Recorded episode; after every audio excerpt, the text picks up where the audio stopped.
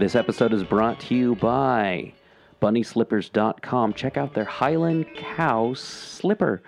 It's fuzzy, it's woolly. I know it's summertime, but you know what's nice? Uh, something to get for someone later this year. Uh, maybe something to wear around your cold apartment uh, in the early mornings. Uh, maybe you've got cold concrete floors. Maybe you live in New Zealand or Chile or someone else, bleh, somewhere else that's cool this time of year. Who knows? But uh, BunnySlippers.com has a wide array of slippers to choose from, all kinds of interests and animals and all kinds of cool, fun stuff. You'll find something you'll like at BunnySlippers.com. Yeah, it's that simple. BunnySlippers.com.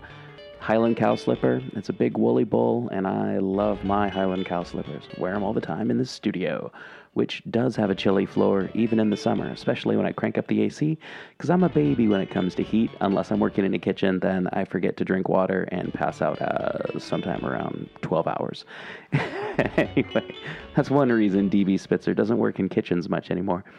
Uh, let's also talk about this month uh, is the end of June, and we're going to finish that up with some W.E.B. Du Bois. So if you hear any noise, it's just me and Du Bois.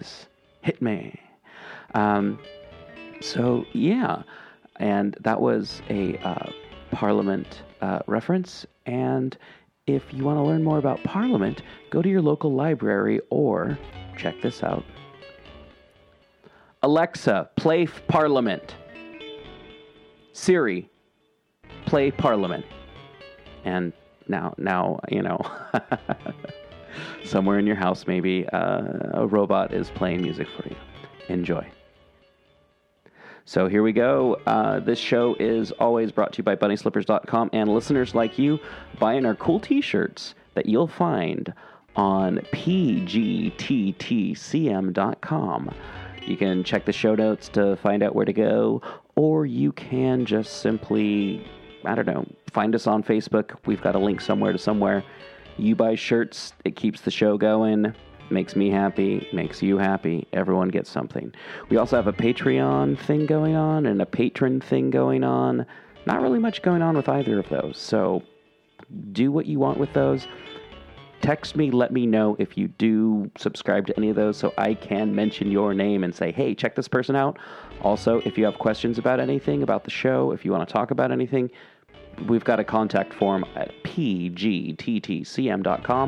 Tell your friends about us. Don't forget to rate, review, and subscribe anywhere um, that you find your podcasts. I recommend Apple because that's where I get all my feedback from. All right, thank you. Here we go. The Quest of the Silver Fleece by W. E. B. Du Bois. Chapter 33 The Buying of the Swamp. It's a shame, asserted John Taylor with something like real feeling. He was spending Sunday with his father in law, and both, over their after dinner cigars, were gazing thoughtfully at the swamp. What's a shame? asked Colonel Cresswell. To see all that timber and prime cotton land going to waste. Don't you remember those fine bales of cotton that came out of there several seasons ago? The Colonel smoked placidly. You can't get it cleared, he said. But couldn't you hire some good workers? Niggers won't work. Now, if we had Italians, we might do it. Yes, and in a few years they'd own the country. That's right, so there we are. There's only one way to get that swamp cleared. How? Sell it to some fool darky.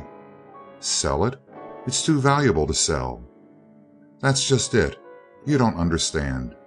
The only way to get decent work out of some niggers is to let 'em believe they're buying land. In nine cases out of ten, he works hard a while and then throws up the job. We get back our land and he makes good wages for his work. But in the tenth case, suppose he should stick to it? Oh, easily.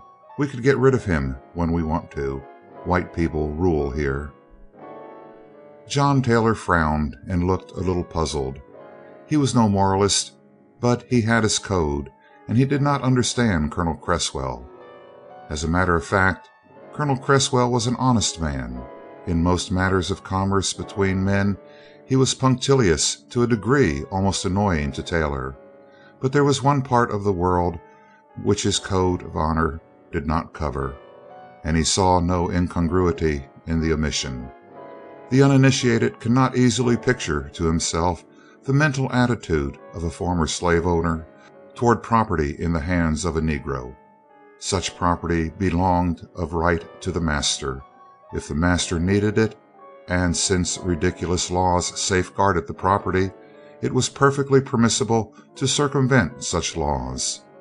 No Negro starved on the Cresswell place, neither did any accumulate property. Colonel Cresswell saw to both matters. As the Colonel and John Taylor were thus conferring, Zora appeared, coming up the walk. "Who's that?" asked the Colonel, shading his eyes.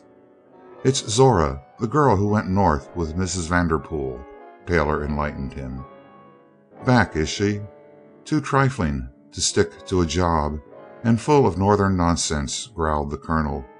"Even got a Northern walk. I thought for a moment she was a lady." Neither of the gentlemen ever dreamed how long, how hard, how heart wringing was that walk from the gate up the winding way beneath their careless gaze.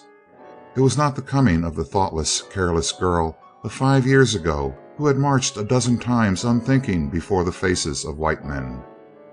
It was the approach of a woman who knew how the world treated women, whom it respected, who knew that no such treatment would be thought of in her case, neither the bow, the lifted hat, nor even the conventional title of decency.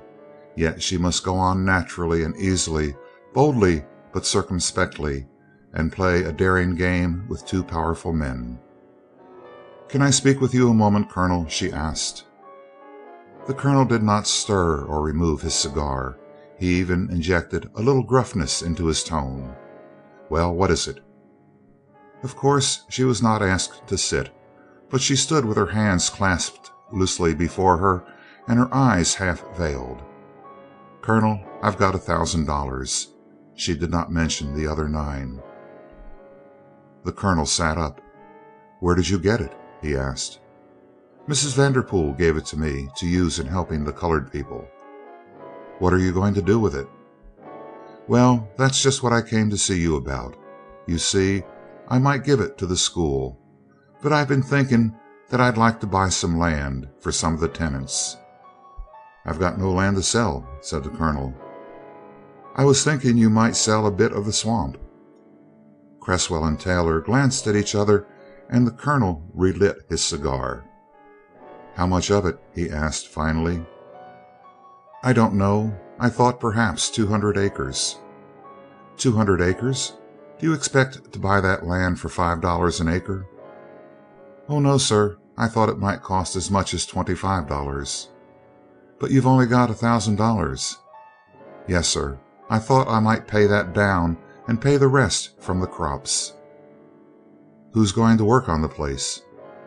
Zora named a number of the steadiest tenants to whom she had spoken. "They owe me a lot of money," said the Colonel. "We'd try to pay that, too." Colonel Cresswell considered. There was absolutely no risk. The cost of the land, the back debts of the tenants, no possible crops could pay for them. Then there was the chance of getting the swamp cleared for almost nothing. "How's the school getting on?" he asked suddenly. "Very poorly," answered Zora sadly. "You know it's mortgaged, and Miss Smith has had to use the mortgage money for yearly expenses." The Colonel smiled grimly. "It will cost you fifty dollars an acre," he said finally. Zora looked disappointed and figured out the matter slowly. That would be one thousand down and nine thousand to pay." "With interest," said Cresswell. Zora shook her head doubtfully. "What would the interest be?" she asked. "Ten per cent." She stood silent a moment and Colonel Cresswell spoke up. "It's the best land about here, and about the only land you can buy. I wouldn't sell it to anybody else." Still she hesitated. "The trouble is, you see, Colonel Cresswell, the price is high and the interest heavy, and after all I may not be able to get as many tenants as I'd need. I think, though, I'd try it if if I could be sure you'd treat me fairly and that I'd get the land if I paid for it." Colonel Cresswell reddened a little and John Taylor looked away. "Well, if you don't want to undertake it, all right." Zora looked thoughtfully across the field. "Mr. Maxwell has a bit of land," she began meditatively. "Worked out and not worth five dollars an acre," snapped the Colonel. But he did not propose to hand Maxwell a thousand dollars. "Now, see here. I'll treat you as well as anybody, and you know it." "I believe so, sir," acknowledged Zora in a tone that brought a sudden keen glance from Taylor, but her face was a mask. "I reckon I'll make the bargain." "All right. Bring the money and we'll fix the thing up." "The money is here," said Zora, taking an envelope out of her bosom. "Well, leave it here and I'll see to it." "But you see, sir, Miss Smith is so methodical she expects some papers or receipts." "Well, it's too late tonight." "Possibly you could sign a sort of receipt and later Cresswell laughed. "Well, write one." He indulgently assented, and Zora wrote. When Zora left Colonel Cresswell's about noon that Sunday she knew her work had just begun, and she walked swiftly along the country roads, calling here and there. Would Uncle Isaac help her build a log home? Would the boys help her sometime to clear some swamp land? Would Rob become a tenant when she asked? For this was the idle time of the year. Crops were laid by and planting had not yet begun. This too was the time of big church meetings. She knew that in her part of the country on that day the black population, man, woman, and child, were gathered in great groups. All day they had been gathering, streaming in snake like lines along the country roads, in well brushed, brilliant attire, half fantastic, half crude. Down where the Toomsville Montgomery highway dipped to the stream that fed the Cresswell swamp, squatted a square barn that slept through day and weeks in dull indifference. But on the first Sunday it woke to sudden mighty life. The voices of men and children mingled with the snorting of animals and the cracking of whips. Then came the long drone and sing song of the preacher with its sharp wilder climaxes, and the answering amens and screams of the worshippers. This was the shrine of the Baptists shrine and oracle, center and source of inspiration, and hither Zora hurried. The preacher was Jones, a big man, fat, black, and greasy, with little eyes, unctuous voice, and three manners his white folks' manner, soft, humble, wheedling; his black folks' manner, voluble, important, condescending; and above all, his pulpit manner, loud, wild, and strong. He was about to don this latter cloak when Zora approached with a request briefly to address the congregation. Remembering some former snubs, his manner was lordly. "I doesn't see," he returned reflectively, wiping his brows, "as how I can rightly spare you any time. The Brethren is a getting mighty onpatient to hear me." He pulled down his cuffs, regarding her doubtfully. "I might speak after you're through," she suggested. But he objected that there was the regular collection and two or three other collections, a baptism, a meeting of the trustees there was no time, in short.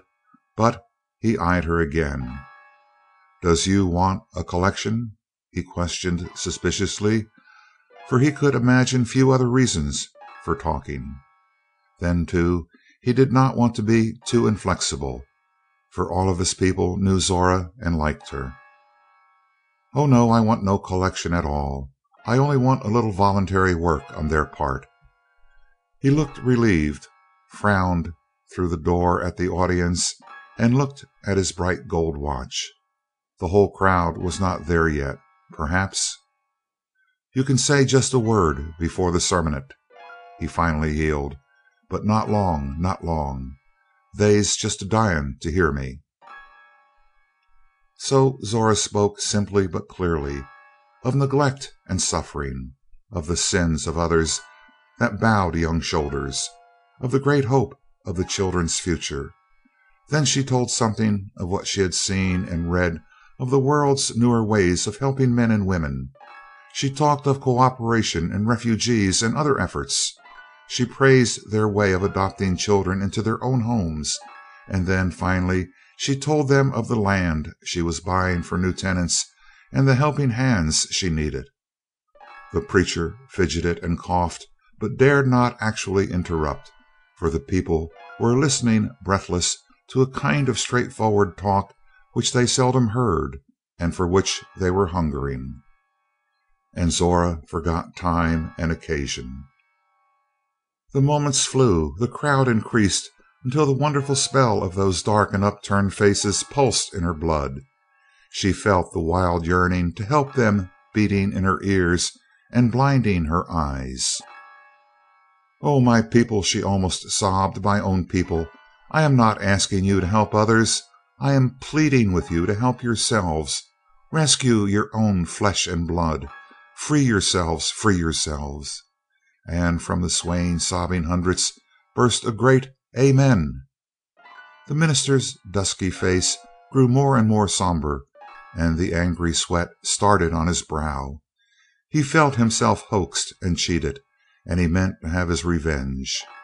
Two hundred men and women rose and pledged themselves to help Zora, and when she turned with overflowing heart to thank the preacher he had left the platform, and she found him in the yard whispering darkly with two deacons. She realized her mistake and promised to retrieve it during the week. But the week was full of planning and journeying and talking. Saturday dawned cool and clear. She had dinner prepared for cooking in the yard sweet potatoes, hoe cake, and buttermilk, and a hog to be barbecued. Everything was ready by eight o'clock in the morning. Emma and two other girl helpers were on the tiptoe of expectancy. Nine o'clock came and no one with it. Ten o'clock came and eleven. High noon found Zora peering down the highway under her shading hand. But no soul in sight. She tried to think it out. What could have happened? Her people were slow, tardy, but they would not thus forget her and disappoint her without some great cause. She sent the girls home at dusk, and then seated herself miserably under the great oak. Then at last one half grown boy hurried by. "I wanted to come, Miss Zora, but I was afeared. Preacher Jones has been talking everywhere against you. He says that your mother was a voodoo woman, and that you don't believe in God, and the deacons voted that the members mustn't help you." "And do the people believe that?" she asked in consternation. "They just don't know what to say. They don't 'zactly believe it, but they has to 'low that you didn't say much about religion when you talked. You ain't been near big meetin', and and you ain't saved." He hurried on. Zora leaned her head back wearily, watching the laced black branches where the starlight flickered through, as coldly still and immovable as she had watched them from those gnarled roots all her life, and she murmured bitterly the world old question of despair What's the use? It seemed to her that every breeze and branch was instinct with sympathy, and murmuring, What's the use? She wondered vaguely why, and as she wondered she knew. For yonder, where the black earth of the swamp heaved in a formless mound, she felt the black arms of Elspeth rising from the sod, gigantic, mighty. They stole towards her with stealthy hands and claw like talons. They clutched at her skirt. She froze and could not move. Down, down she slipped toward the black slime of the swamp, and the air about was horror. Down, down, till the chilly waters stung her knees, and then with one grip she seized the oak, while the great hand of Elspeth twisted and tore her soul. Faint, afar, nearer and nearer and ever mightier, rose a song of mystic melody. She heard its human voice and sought to cry aloud. She strove again and again with that gripping, twisting pain the awful hand until the shriek came and she awoke. She lay panting and sweating across the bent and broken roots of the oak. The hand of Elspeth was gone, but the song was still there. She rose trembling and listened. It was the singing of the big meeting in the church far away. She had forgotten this religious revival in her days of hurried preparation, and the preacher had used her absence and apparent indifference against her and her work. The hand of Elspeth was reaching from the grave to pull her back, but she was no longer dreaming now. Drawing her shawl about her, she hurried down the highway. The meeting had overflowed the church and spread to the edge of the swamp. The tops of young trees had been bent down and interlaced to form a covering, and benches twined to their trunks. Thus a low and wide cathedral, all green and silver in the starlight, lay packed with a living mass of black folk. Flaming pine torches burned above the devotees. The rhythm of their stamping, the shout of their voices, and the wild music of their singing shook the night. Four hundred people fell upon their knees when the huge black preacher, uncoated, red eyed, frenzied, stretched his long arms to heaven. Zora saw the throng from afar and hesitated. After all, she knew little of this strange faith of theirs, had little belief in its mummery. She herself had been brought up almost without religion save some few mystic remnants of a half forgotten heathen cult. The little she had seen of religious observance had not moved her greatly, save once yonder in Washington. There she found God after a searching that had seared her soul. But He had simply pointed the way, and the way was human. Humanity was near and real; she loved it. But if she talked again of mere men, would these devotees listen? Already the minister had spied her tall form and feared her power. He set his powerful voice and the frenzy of his hearers to crush her. "Who is this what talks of doin' the Lord's work for Him? What does de good book say? Take no thoughts 'bout de morrow. Why is you tryin' to make this ole world better? I spits on the world. Come out from it. Seek Jesus. Heaven is my home. Is it yo's?" "Yes," groaned the multitude. His arm shot out and he pointed straight at Zora. "Beware the evil one!" he shouted, and the multitude moaned. "Beware of dem that calls evil good! Beware of dem that worships devils the devils that crawl the devils what forgets God!" "Help him, Lord!" cried the multitude. Zora stepped into the circle of light. A hush fell on the throng. The preacher paused a moment, then started boldly forward with upraised hands. Then a curious thing happened. A sharp cry arose far off down toward the swamp, and the sound of great footsteps coming, coming as from the end of the world. There swelled a rhythmical chanting, wilder and more primitive than song. On, on it came until it swung into sight. An old man led the band, tall, massive, with tufted gray hair and wrinkled leathery skin, and his eyes were the eyes of death. He reached the circle of light, and Zora started. Once before she had seen that old man. The singing stopped, but he came straight on till he reached Zora's side, and then he whirled and spoke. The words leaped and flew from his lips as he lashed the throng with bitter fury. He said what Zora wanted to say with two great differences. First, he spoke their religious language and spoke it with absolute confidence and authority. And secondly, he seemed to know each one there personally and intimately, so that he spoke to no inchoate throng. He spoke to them individually, and they listened awestruck and fearsome. "God has done sent me," he declared in passionate tones, "to preach His acceptable time.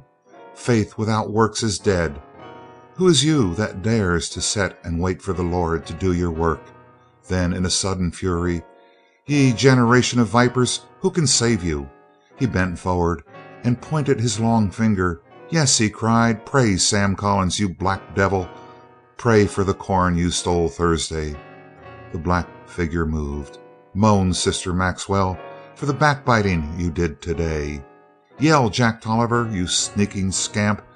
Twill the Lord tell Uncle Bill who ruined his daughter. Weep, May Hayes, for that baby.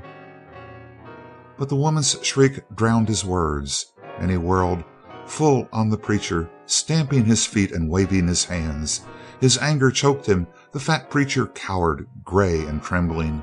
The gaunt fanatic towered over him. You, you ornery hound of hell, God never knowed you and the devil owns your soul. There leaped from his lips a denunciation so livid, specific, and impassioned that the preacher squatted and bowed, then finally fell upon his face and moaned.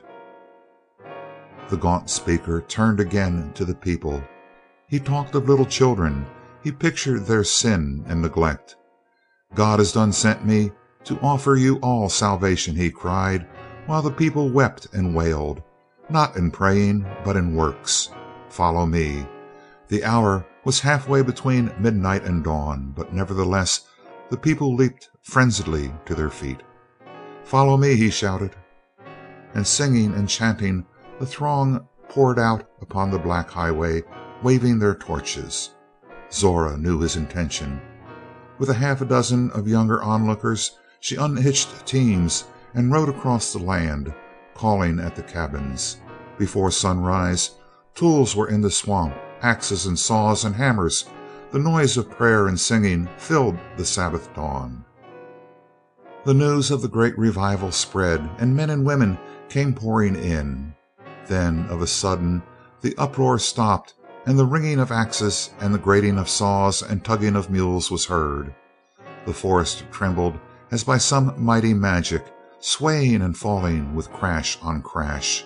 Huge bonfires blazed and crackled until at last a wide black scar appeared in the thick south side of the swamp, which widened and widened to full twenty acres. The sun rose higher and higher till it blazed at high noon. The workers dropped their tools.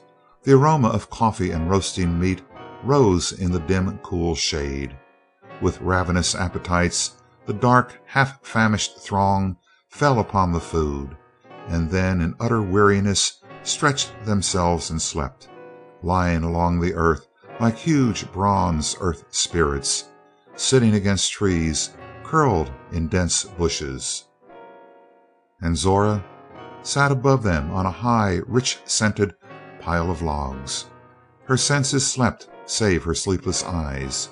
Amid a silence she saw in the little grove that still stood the cabin of Elspeth tremble, sigh, and disappear, and with it flew some spirit of evil.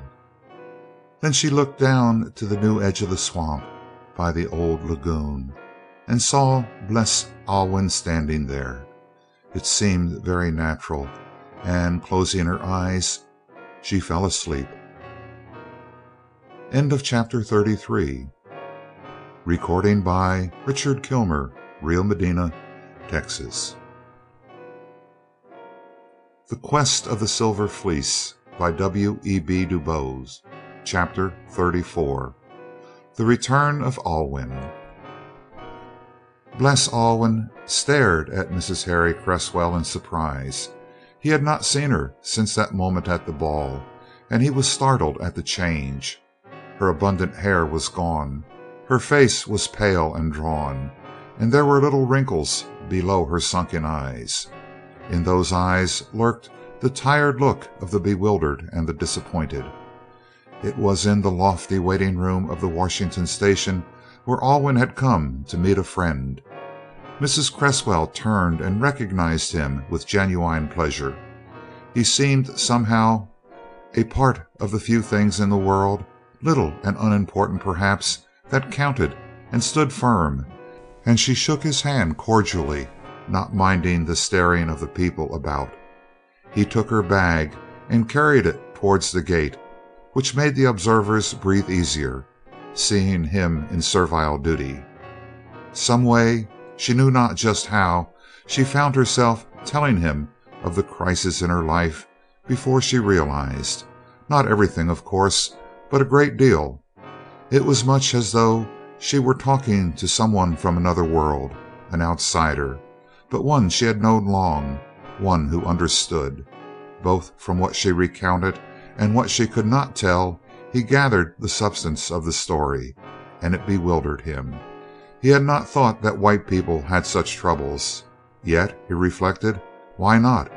They, too, were human. "I suppose you hear from the school?" he ventured after a pause. "Why, yes. Not directly, but Zora used to speak of it." Bles looked up quickly. "Zora?" "Yes. Didn't you see her while she was here? She has gone back now." Then the gate opened, the crowd surged through, sweeping them apart, and next moment he was alone. Alwyn turned slowly away. He forgot the friend he was to meet. He forgot everything but the field of the Silver Fleece. It rose shadowy there in the pale concourse, swaying in ghostly breezes. The purple of its flowers mingled with the silver radiance of tendrils that trembled across the hurrying throng, like threads of mist along low hills. In its midst rose a dark, slim, and quivering form. She had been here here in Washington. Why had he not known? What was she doing?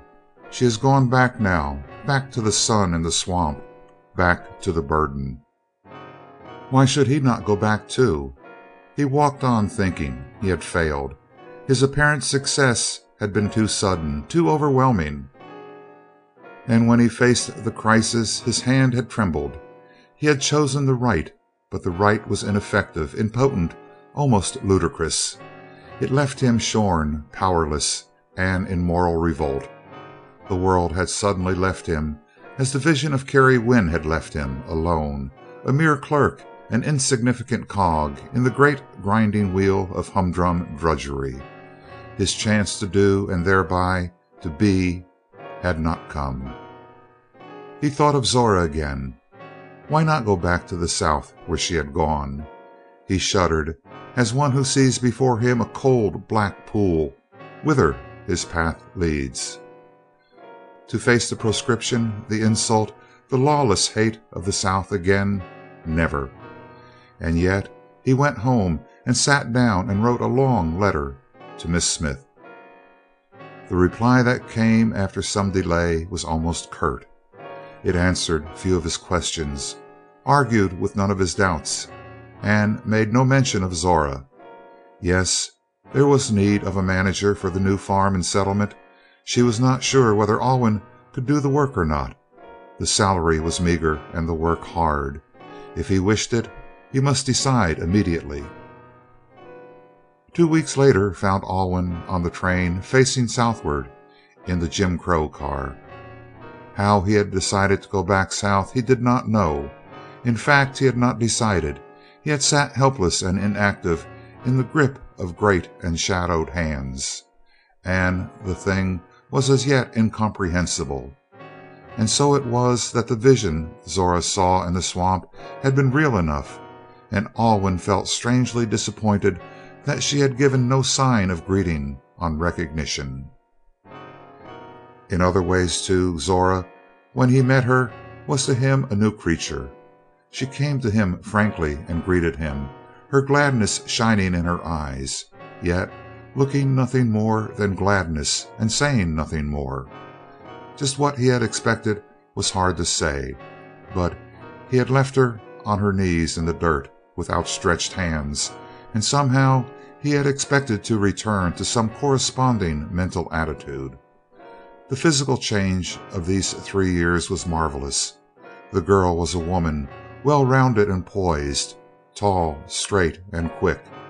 And with this went mental change, a self mastery, a veiling of the self even in intimate talk, a subtle air as of one looking from great and unreachable heights down on the dawn of the world. Perhaps no one who had not known the child and the girl as he had would have noted all this, but he saw and realized the transformation with a pang. Something had gone, the innocence and wonder of the child, and in their place had grown up something to him incomprehensible and occult. Miss Smith was not to be easily questioned on the subject. She took no hints and gave no information. And when once he hazarded some pointed questions, she turned on him abruptly, observing acidly: "If I were you I'd think less of Zora and more of her work." Gradually, in his spiritual perplexity, Alwyn turned to Mary Cresswell. She was staying with the Colonel at Cresswell Oaks. Her coming South was supposed to be solely for reasons of health, and her appearance made this excuse plausible. She was lonely and restless, and naturally drawn toward the school. Her intercourse with Miss Smith was only formal, but her interest in Zora's work grew. Down in the swamp at the edge of the cleared space had risen a log cabin, long, low, spacious, overhung with oak and pine.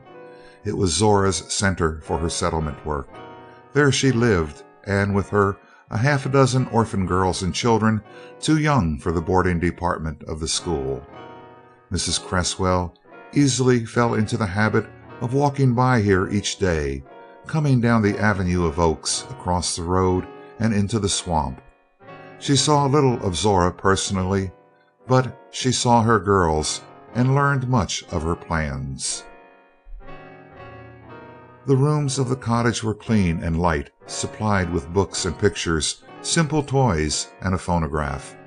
The yard was one wide green and golden playground, and all day the music of children's glad crooning and the singing of girls went echoing and trembling through the trees as they played and sewed and washed and worked. From the Cresswells and the Maxwells and others came loads of clothes for washing and mending. The Tolliver girls had simple dresses made, embroidery was ordered from town, and soon there would be the gardens and cotton fields. Mrs. Cresswell would saunter down of mornings; sometimes she would talk to the big girls and play with the children; sometimes she would sit hidden in the forest, listening and glimpsing and thinking, thinking, till her head whirled and the world danced red before her eyes. Today she rose wearily, for it was near noon, and started home. She saw Alwyn swing along the road to the school dining room where he had charge of the students at the noonday meal. Alwyn wanted Mrs. Cresswell's judgment and advice. He was growing doubtful of his own estimate of women. Evidently something about his standards was wrong. Consequently he made opportunities to talk with Mrs. Cresswell when she was about hoping she would bring up the subject of Zora of her own accord. But she did not. She was too full of her own cares and troubles, and she was only too glad of willing and sympathetic ears into which to pour her thoughts. Miss Smith soon began to look on these conversations with some uneasiness. Black men and white women cannot talk together casually in the South, and she did not know how far the North had put notions in Alwyn's head. Today both met each other almost eagerly. Mrs. Cresswell had just had a bit of news which only he would fully appreciate. "Have you heard of the Vanderpools?" she asked. "No, except that he was appointed and confirmed at last." "Well, they had only arrived in France when he died of apoplexy. I do not know," added Mrs. Cresswell. "I may be wrong and I hope I'm not glad." Then there leaped into her mind a hypothetical question which had to do with her own curious situation. It was characteristic of her to brood and then restlessly to seek relief in consulting the one person near who knew her story. She started to open the subject again today. But Alwyn, his own mind full, spoke first and rapidly. He, too, had turned to her as he saw her come from Zora's home. He must know more about the girl. He could no longer endure this silence. Zora, beneath her apparent frankness, was impenetrable, and he felt that she carefully avoided him, although she did it so deftly that he felt rather than observed it. Miss Smith still systematically snubbed him when he broached the subject of Zora. With others he did not speak. The matter seemed too delicate and sacred, and he always had an awful dread lest sometime, somewhere, a chance, a fatal word would be dropped, a breath of evil gossip which would shatter all. He had hated to obtrude his troubles on Mrs. Cresswell, who seemed so torn in soul, but today he must speak, although time pressed. "Mrs. Cresswell," he began hurriedly, "there's a matter, a personal matter, of which I have wanted to speak a long time. I " The dinner bell rang and he stopped, vexed. "Come up to the house this afternoon," she said. "Colonel Cresswell will be away." Then she paused abruptly. A strange, startling thought flashed through her brain. Alwyn noticed nothing. He thanked her cordially and hurried toward the dining hall meeting Colonel Cresswell on horseback just as he turned into the school gate. Mary Cresswell walked slowly on, flushing and paling by turns. Could it be that this Negro had dared to misunderstand her, had presumed? She reviewed her conduct. Perhaps she had been indiscreet in thus making a confidant of him in her troubles. She had thought of him as a boy, an old student a sort of confidential servant, but what had he thought? She remembered Miss Smith's warnings of years before, and he had been North since, acquired Northern notions of freedom and equality. She bit her lip cruelly. Yet, she mused, she was herself to blame. She had unwittingly made the intimacy, and he was but a Negro, looking on every white woman as a goddess and ready to fawn at the slightest encouragement. There had been no one else here to confide in. She could not tell Miss Smith her troubles, although she knew Miss Smith must suspect. Harry Cresswell apparently had written nothing home of their quarrel. All the neighbors behaved as if her excuse of ill health were sufficient to account for her return South to escape the rigors of a Northern winter. Alwyn and Alwyn alone really knew. Well, it was her blindness, and she must right it quietly and quickly with hard, ruthless plainness. She blushed again at the shame of it. Then she began to excuse. After all, which was worse, a Cresswell or an Alwyn? It was no sin that Alwyn had done. It was simply ignorant presumption, and she must correct him firmly but gently, like a child. What a crazy muddle the world was! She thought of Harry Cresswell and the tale he told her in the swamp. She thought of the flitting ghosts that awful night in Washington. She thought of Miss Wynn, who had jilted Alwyn and given herself a very bad quarter of an hour. What a world it was, and after all, how far was this black boy wrong? Just then Colonel Cresswell rode up behind and greeted her. She started almost guiltily, and again a sense of the awkwardness of her position reddened her face and neck. The Colonel dismounted, despite her protest, and walked beside her. They chatted along indifferently of the crops, her brother's new baby, the proposed mill. "Mary," his voice abruptly struck a new note, "I don't like the way you talk with that Alwyn nigger." She was silent. Of course," he continued, "you're Northern born, and you have been a teacher in this school and feel differently from us in some ways, but mark what I say a nigger will presume on the slightest pretext, and you must keep them in their place. Then, too, you are a Cresswell now." She smiled bitterly. He noticed it, but went on: "You are Cresswell, even if you have caught Harry up to some of his deviltry." She started and got miffed about it. "It'll all come out right. You're a Cresswell, and you must hold yourself too high to Mister a nigger or let him dream of any sort of equality." He spoke pleasantly, but with a certain sharp insistence that struck a note of fear in Mary's heart. For a moment she thought of writing Alwyn not to call, but no, a note would be unwise. She and Colonel Cresswell lunched rather silently. "Well, I must get to town," he finally announced. "The mill directors meet today. If Maxwell calls by about that lumber, tell him I'll see him in town." And away he went. He had scarcely reached the highway and ridden a quarter of a mile or so when he spied Bles Alwyn hurrying across the field toward the Cresswell Oaks. He frowned and rode on. Then, reining in his horse, he stopped in the shadow of the trees and watched Alwyn. It was here that Zora saw him as she came up from her house. She, too, stopped and soon saw whom he was watching. She had been planning to see Mr. Cresswell about the cut timber on her land. By legal right it was hers, but she knew he would claim half, treating her like a mere tenant. Seeing him watching Alwyn, she paused in the shadow and waited, fearing trouble.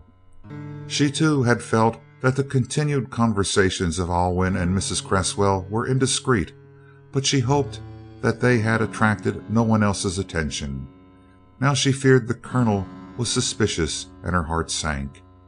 Alwyn went straight toward the house and disappeared in the oak avenue. Still Colonel Cresswell waited, but Zora waited no longer. Alwyn must be warned. She must reach Cresswell's mansion before Cresswell did, and without him seeing her. This meant a long detour of the swamp to approach the Oaks from the west. She silently gathered up her skirts and walked quickly and carefully away. She was a strong woman, lithe and vigorous, living in the open air and used to walking. Once out of hearing, she threw away her hat and bending forward ran through the swamp. For a while she ran easily and swiftly. Then for a moment she grew dizzy, and it seemed as though she was standing still and the swamp in solemn grandeur marching past in solemn, mocking grandeur.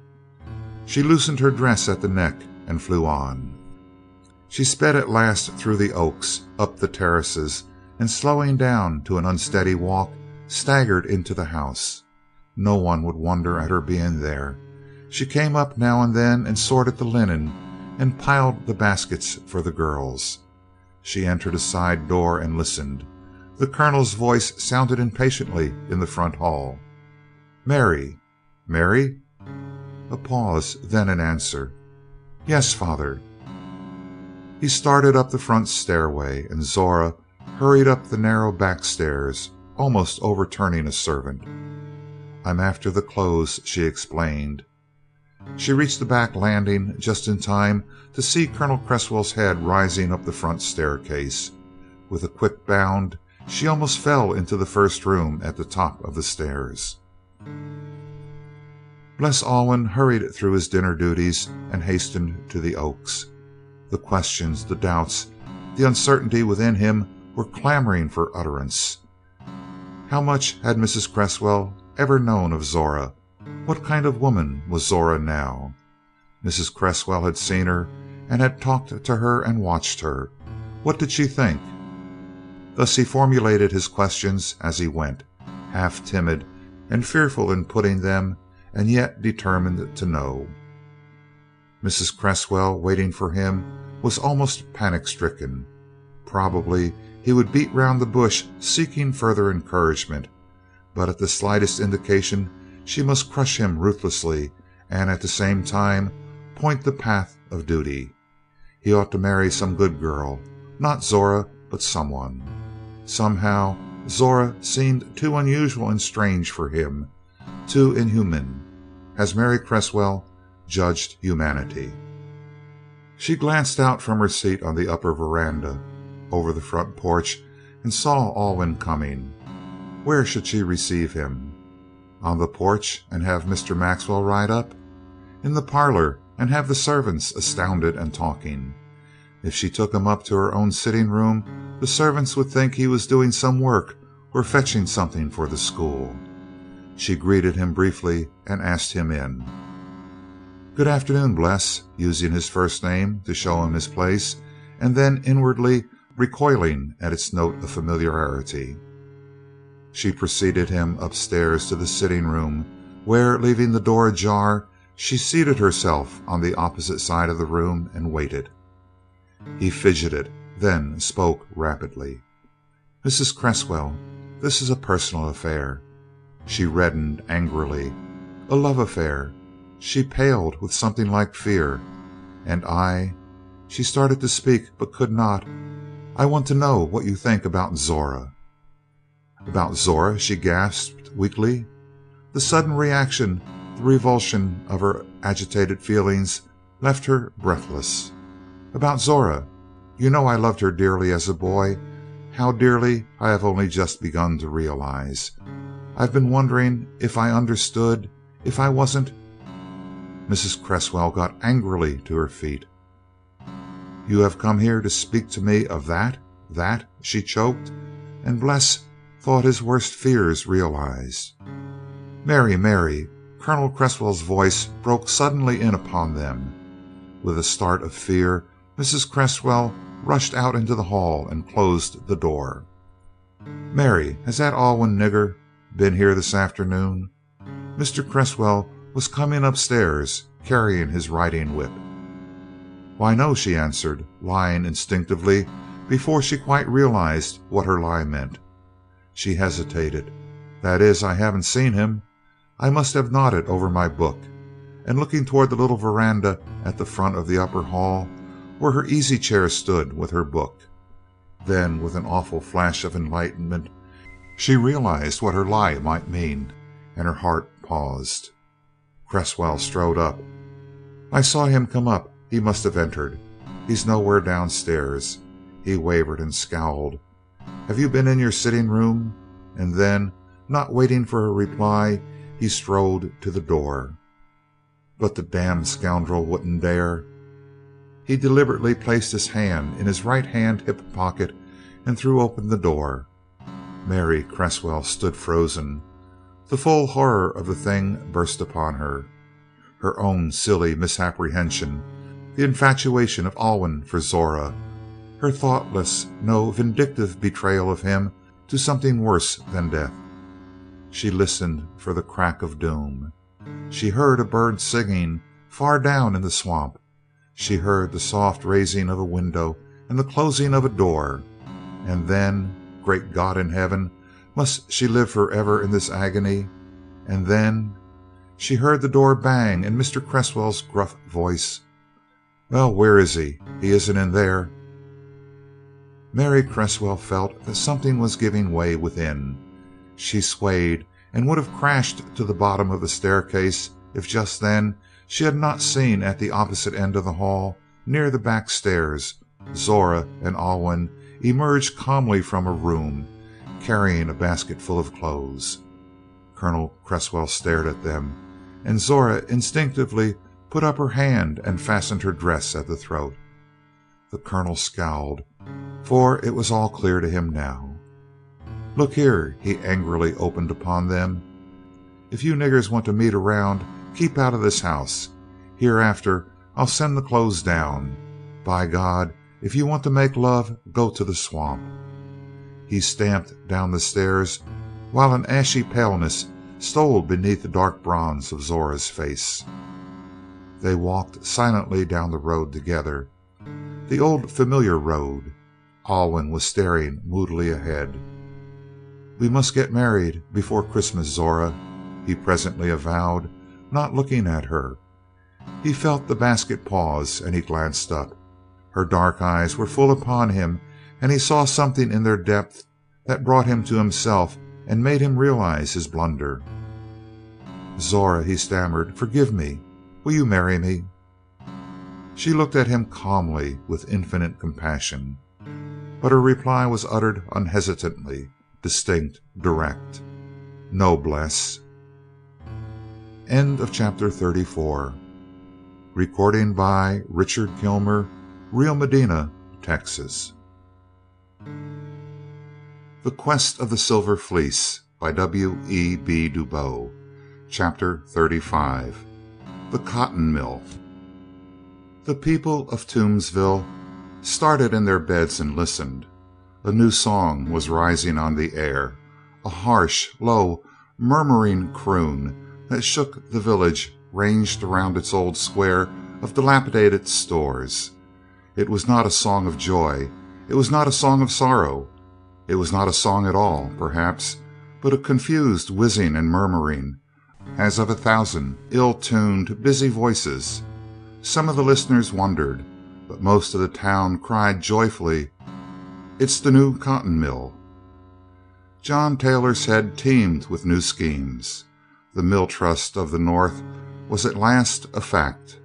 The small mills had not been able to buy cotton when it was low because Cresswell was cornering it in the name of the Farmers League, and now that it was high they could not afford to, and many surrendered to the trust. "Next thing," wrote Taylor to Easterly, "is to reduce cost of production. Too much goes in wages. Gradually transfer mills south." Easterly argued that the labor was too unskilled in the South, and that to send Northern spinners down would spread labor troubles. Taylor replied briefly, "Never fear. We'll scare them with a vision of niggers in the mills." Colonel Cresswell was not so easily won over to the new scheme. In the first place, he was angry because the school, which he had come to regard as on its last legs, somehow still continued to flourish. The ten thousand dollar mortgage had but three more years, and that would end all, but he had hoped for a crash even earlier. Instead of this, Miss Smith was cheerfully expanding the work, hiring new teachers, and especially she had brought to help her two young Negroes whom he suspected. Colonel Cresswell had prevented the Tolliver land sale only to be inveigled himself into Zora's scheme which now began to worry him. He must evict Zora's tenants as soon as the crops were planted and harvested. There was nothing unjust about such a course, he argued, for Negroes, anyway, were too lazy and shiftless to buy the land. They would not, they could not, work without driving. All this he imparted to John Taylor, to which that gentleman listened carefully. "I see," he owned, "and I know the way out."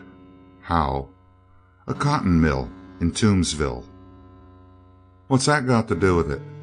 "Bring in whites." "But I don't want poor white trash. I'd sooner have niggers." "Now see here," argued Taylor. You can't have everything you want. Days gone by for aristocracy of old kind. You must have neighbors? Choose, then, white or black. I say white. But they'll rule us, outvote us, marry our daughters, warmly objected the Colonel. Some of them may, most of them won't. A few of them with brains will help us rule the rest with money. We'll plant cotton mills beside the cotton fields use whites to keep niggers in their place, and the fear of niggers to keep the poorer whites in theirs. The Colonel looked thoughtful. "There's something in that," he confessed after a while, "but it's a mighty big experiment, and it may go awry. Not with brains and money to guide it. At any rate, we've got to try it. It's the next logical step, and we must take it. But in the meantime, I'm not going to give up the old methods. I'm going to set the sheriff behind these lazy niggers," said the Colonel, "and I'm going to stop that school putting notions into their heads." In three short months the mill at Toomsville was open and its wheels whizzing to the boundless pride of the citizens. "Our enterprise, sir," they said to the strangers on the strength of the five thousand dollars locally invested. Once it had vigor to sing, the song of the mill knew no resting. Morning and evening, day and night, it crooned its rhythmic tune; only during the daylight Sundays did its murmur die to a sibilant hiss. All the week its doors were filled with the coming and going of men and women and children many men, more women, and greater and greater throngs of children. It seemed to devour children, sitting with its myriad eyes gleaming, and its black maw open drawing in the pale white mites, sucking their blood and spewing them out paler and ever paler. The face of the town began to change, showing a ragged tuberculous looking side, with dingy homes in short and homely rows. There came gradually a new consciousness to the town. Hitherto town and country had been ruled by a few great landlords, but at the very first election Colton, an unknown outsider, had beaten the regular candidate for sheriff by such a majority that the big property owners dared not count him out. They had, however, an earnest consultation with John Taylor. "It's just as I said," growled Colonel Cresswell. "If you don't watch out our whole plantation system will be ruined, and we will be governed by this white trash from the hills." "There's only one way," sighed Caldwell, the merchant. "We've got to vote the niggers." John Taylor laughed. "Nonsense!" He spurned the suggestion. "You're old fashioned. Let the mill hands have the offices. What good will it do?" "What good? Why, they'll do as they please with us." "Bosh! Don't we own the mill? Can't we keep wages where we like by threatening to bring in nigger labor?" "No, you can't permanently," Maxwell disputed, "for they sometime will call your bluff." "Let 'em call," said Taylor, "and we'll put niggers in the mills." "What!" ejaculated the landlords in chorus. Only Maxwell was silent. "And kill the plantation system?" "Oh, maybe sometime, of course, but not for years not until you've made your pile. You don't really expect to keep the darkies down forever, do you?" "No, I don't," Maxwell slowly admitted. "This system can't last always. Sometimes I think it can't last long. It's wrong through and through. It's built on ignorance, theft, and force, and I wish to God we had the courage enough to overthrow it and take the consequences. I wish it was possible to be a Southerner and a Christian and an honest man, to treat niggers and dagoes and white trash like men, and be big enough to say, 'To hell with consequences.'" Colonel Cresswell stared at his neighbor, speechless with bewilderment and outraged traditions. Such unbelievable heresy from a Northerner or a Negro would have been natural, but from a Southerner whose father had owned five hundred slaves it was incredible. The other landlords scarcely listened. They were dogged and impatient, and they could suggest no remedy. They could only blame the mill for their troubles. John Taylor left the conference blithely. "No," he said to the committee from the new Mill Workers Union, "can't raise wages, gentlemen, and can't lessen hours. Mill is just started, and not yet paying expenses. You're getting better wages than you ever got. If you don't want to work, quit. There are plenty of others, white and black, who want your jobs." The mention of black people as competitors for wages was like a red rag to a bull. The laborers got together, and at the next election they made a clean sweep. Judge, sheriff, two members of the legislature, and the registrars of votes. Undoubtedly the following year they would capture Harry Cresswell's seat in Congress. The result was curious. From two sides, from landlord and white laborer, came renewed oppression of black men.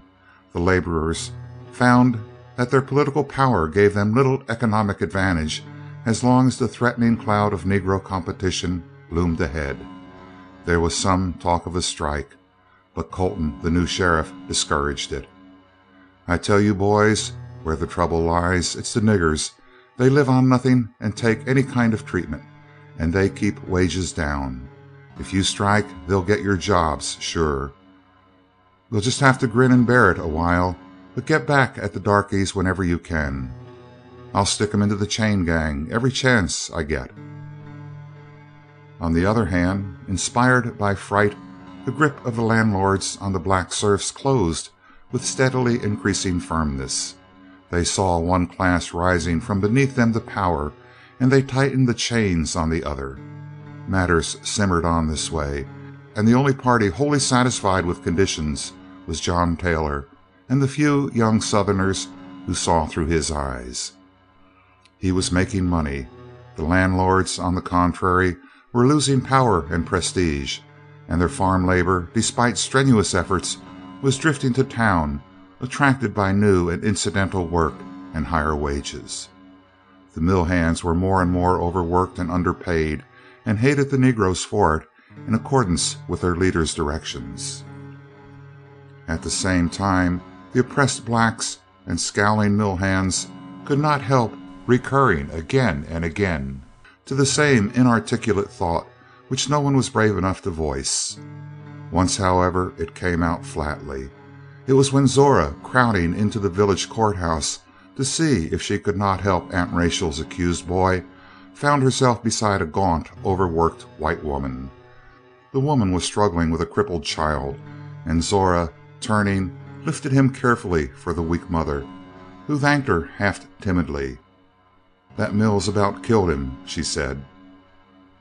At this juncture the manacled boy was led into court, and the woman suddenly turned to Zora. "Darned if I don't think these white slaves and black slaves had ought to get together," she declared. "I think so, too," Zora agreed. Colonel Cresswell himself caught the conversation, and it struck him with a certain dismay. Suppose such conjunction should come to pass. He edged over to John Taylor and spoke to him, but Taylor, who had just successfully stopped the suit for damages to the injured boy, merely shrugged his shoulders. "What's this nigger charged with?" demanded the judge, when the first black boy was brought up before him. "Breaking his labor contract." "Any witnesses?" "I have the contract here," announced the sheriff. "He refuses to work." "A year or one hundred dollars." Colonel Cresswell paid his fine and took him in charge. "What's the charge here?" said the judge, pointing to Aunt Rachel's boy. "Attempt to kill a white man. Any witnesses?" "None except the victim." "And I," said Zora, coming forward. Both the sheriff and Colonel Cresswell stared at her. Of course she was simply a black girl, but she was an educated woman, who knew things about the Cresswell plantations that it was unnecessary to air in court. The newly elected judge had not yet taken his seat, and Cresswell's word was still law in the court. He whispered to the judge. "Case postponed," said the court. The sheriff scowled. "Wait till Jim gets on the bench," he growled. The white bystanders, however, did not seem enthusiastic, and one man he was a Northern spinner spoke out plainly. "It's none of my business, of course. I've been fired and I'm damned glad of it. But see here, if you mutts think you're going to beat these big blokes at their own game of cheating niggers, you're daffy. You take this from me get together with the niggers and hold up this whole capitalist gang. If you don't get the niggers first, they'll use 'em as a club to throw you down. You hear me?" And he departed for the train. Colton was suspicious. The sentiment of joining with the Negroes did not seem to arouse the bitter resentment he expected. There even came whispers to his ear that he had sold out to the landlords, and there was enough truth in the report to scare him. Thus to both parties came the uncomfortable specter of the black men, and both sides went to work to lay the ghost. Particularly was Colonel Cresswell stirred to action. He realized that in Bles and Zora he was dealing with a younger class of educated black folk, who were learning to fight with new weapons. They were, he was sure, as dissolute and weak as their parents, but they were shrewder and more aspiring. They must be crushed, and crushed quickly. To this end he had recourse to two sources of help Johnson and the whites in town. Johnson was what Colonel Cresswell repeatedly called a faithful nigger. He was one of those constitutionally timid creatures in whom the servility of his fathers had sunk in so deep that it had become second nature. To him a white man was an archangel, while the Cresswells, his father's masters, stood for God. He served them with dog like faith, asking no reward, and for what he gave in reverence to them he took back in contempt for his fellow niggers. He applied the epithet with more contempt than the Colonel himself could express. To the Negroes he was a white folk's nigger, to be despised and feared. To him Colonel Cresswell gave a few pregnant directions. Then he rode to town and told Taylor again of his fears of a labor movement which would include whites and blacks. Taylor could not see any great danger. Of course, he conceded, they'll eventually get together their interests are identical. I'll admit it's our game to delay this as long as possible." "It must be delayed forever, sir." "Can't be," was the terse response. "But even if they do ally themselves, our way is easy separate the leaders, the talented, the pushers of both races from their masses, and through them rule the rest by money. But Colonel Cresswell shook his head. "It's precisely these leaders of the Negroes that we must crush," he insisted. Taylor looked puzzled. "I thought it was the lazy, shiftless, and criminal Negroes you feared." "Hang it, no. We can deal with them. We've got whips, chain gangs, and mobs, if need be. No, it's the Negro who wants to climb up that we've got to beat to his knees." Taylor could not follow this reasoning. He believed in an aristocracy of talent alone, and secretly despised Colonel Cresswell's pretensions of birth. If a man had ability and push, Taylor was willing and anxious to open the way for him, even though he were black. The caste way of thinking in the South, both as applied to poor whites and to Negroes, he simply could not understand. The weak and the ignorant of all races he despised and had no patience with them, but others a man's a man, isn't he?" he persisted. But Colonel Cresswell replied: "No, never, if he's black, and not always when he's white," and he stalked away. Zora sensed fully the situation. She did not anticipate any immediate understanding with the laboring whites, but she knew that eventually it would be inevitable. Meantime the Negro must strengthen himself and bring to the alliance as much independent strength as possible. For the development of her plans she needed Bles Alwyn's constant cooperation. He was business manager of the school and was doing well, but she wanted to point out to him the larger field. So long as she was uncertain of his attitude toward her, it was difficult to act, but now, since the flash of the imminent tragedy at Cresswell Oaks had cleared the air, with all its hurt, a frank understanding had been made possible. The very next day Zora chose to show Bles over her new home and grounds, and to speak frankly to him. They looked at the land, examined the proposed farm sites, and viewed the living room and dormitory in the house. "You haven't seen my den," said Zora. "No." "Miss Smith is in there now. She often hides there. Come." He went into the large central house and into the living room, then out on the porch, beyond which lay the kitchen. But to the left and at the end of the porch was a small building. It was ceiled in dark yellow pine, with figured denim on the walls. A straight desk of rough hewn wood stood in the corner by the white curtained window, and a couch and two large easy chairs faced a tall, narrow fireplace of uneven stone. A thick green rag carpet covered the floor. A few pictures were on the walls a Madonna, a scene of mad careering horses, and some sad baby faces. The room was a unity. Things fitted together as if they belonged together. It was restful and beautiful.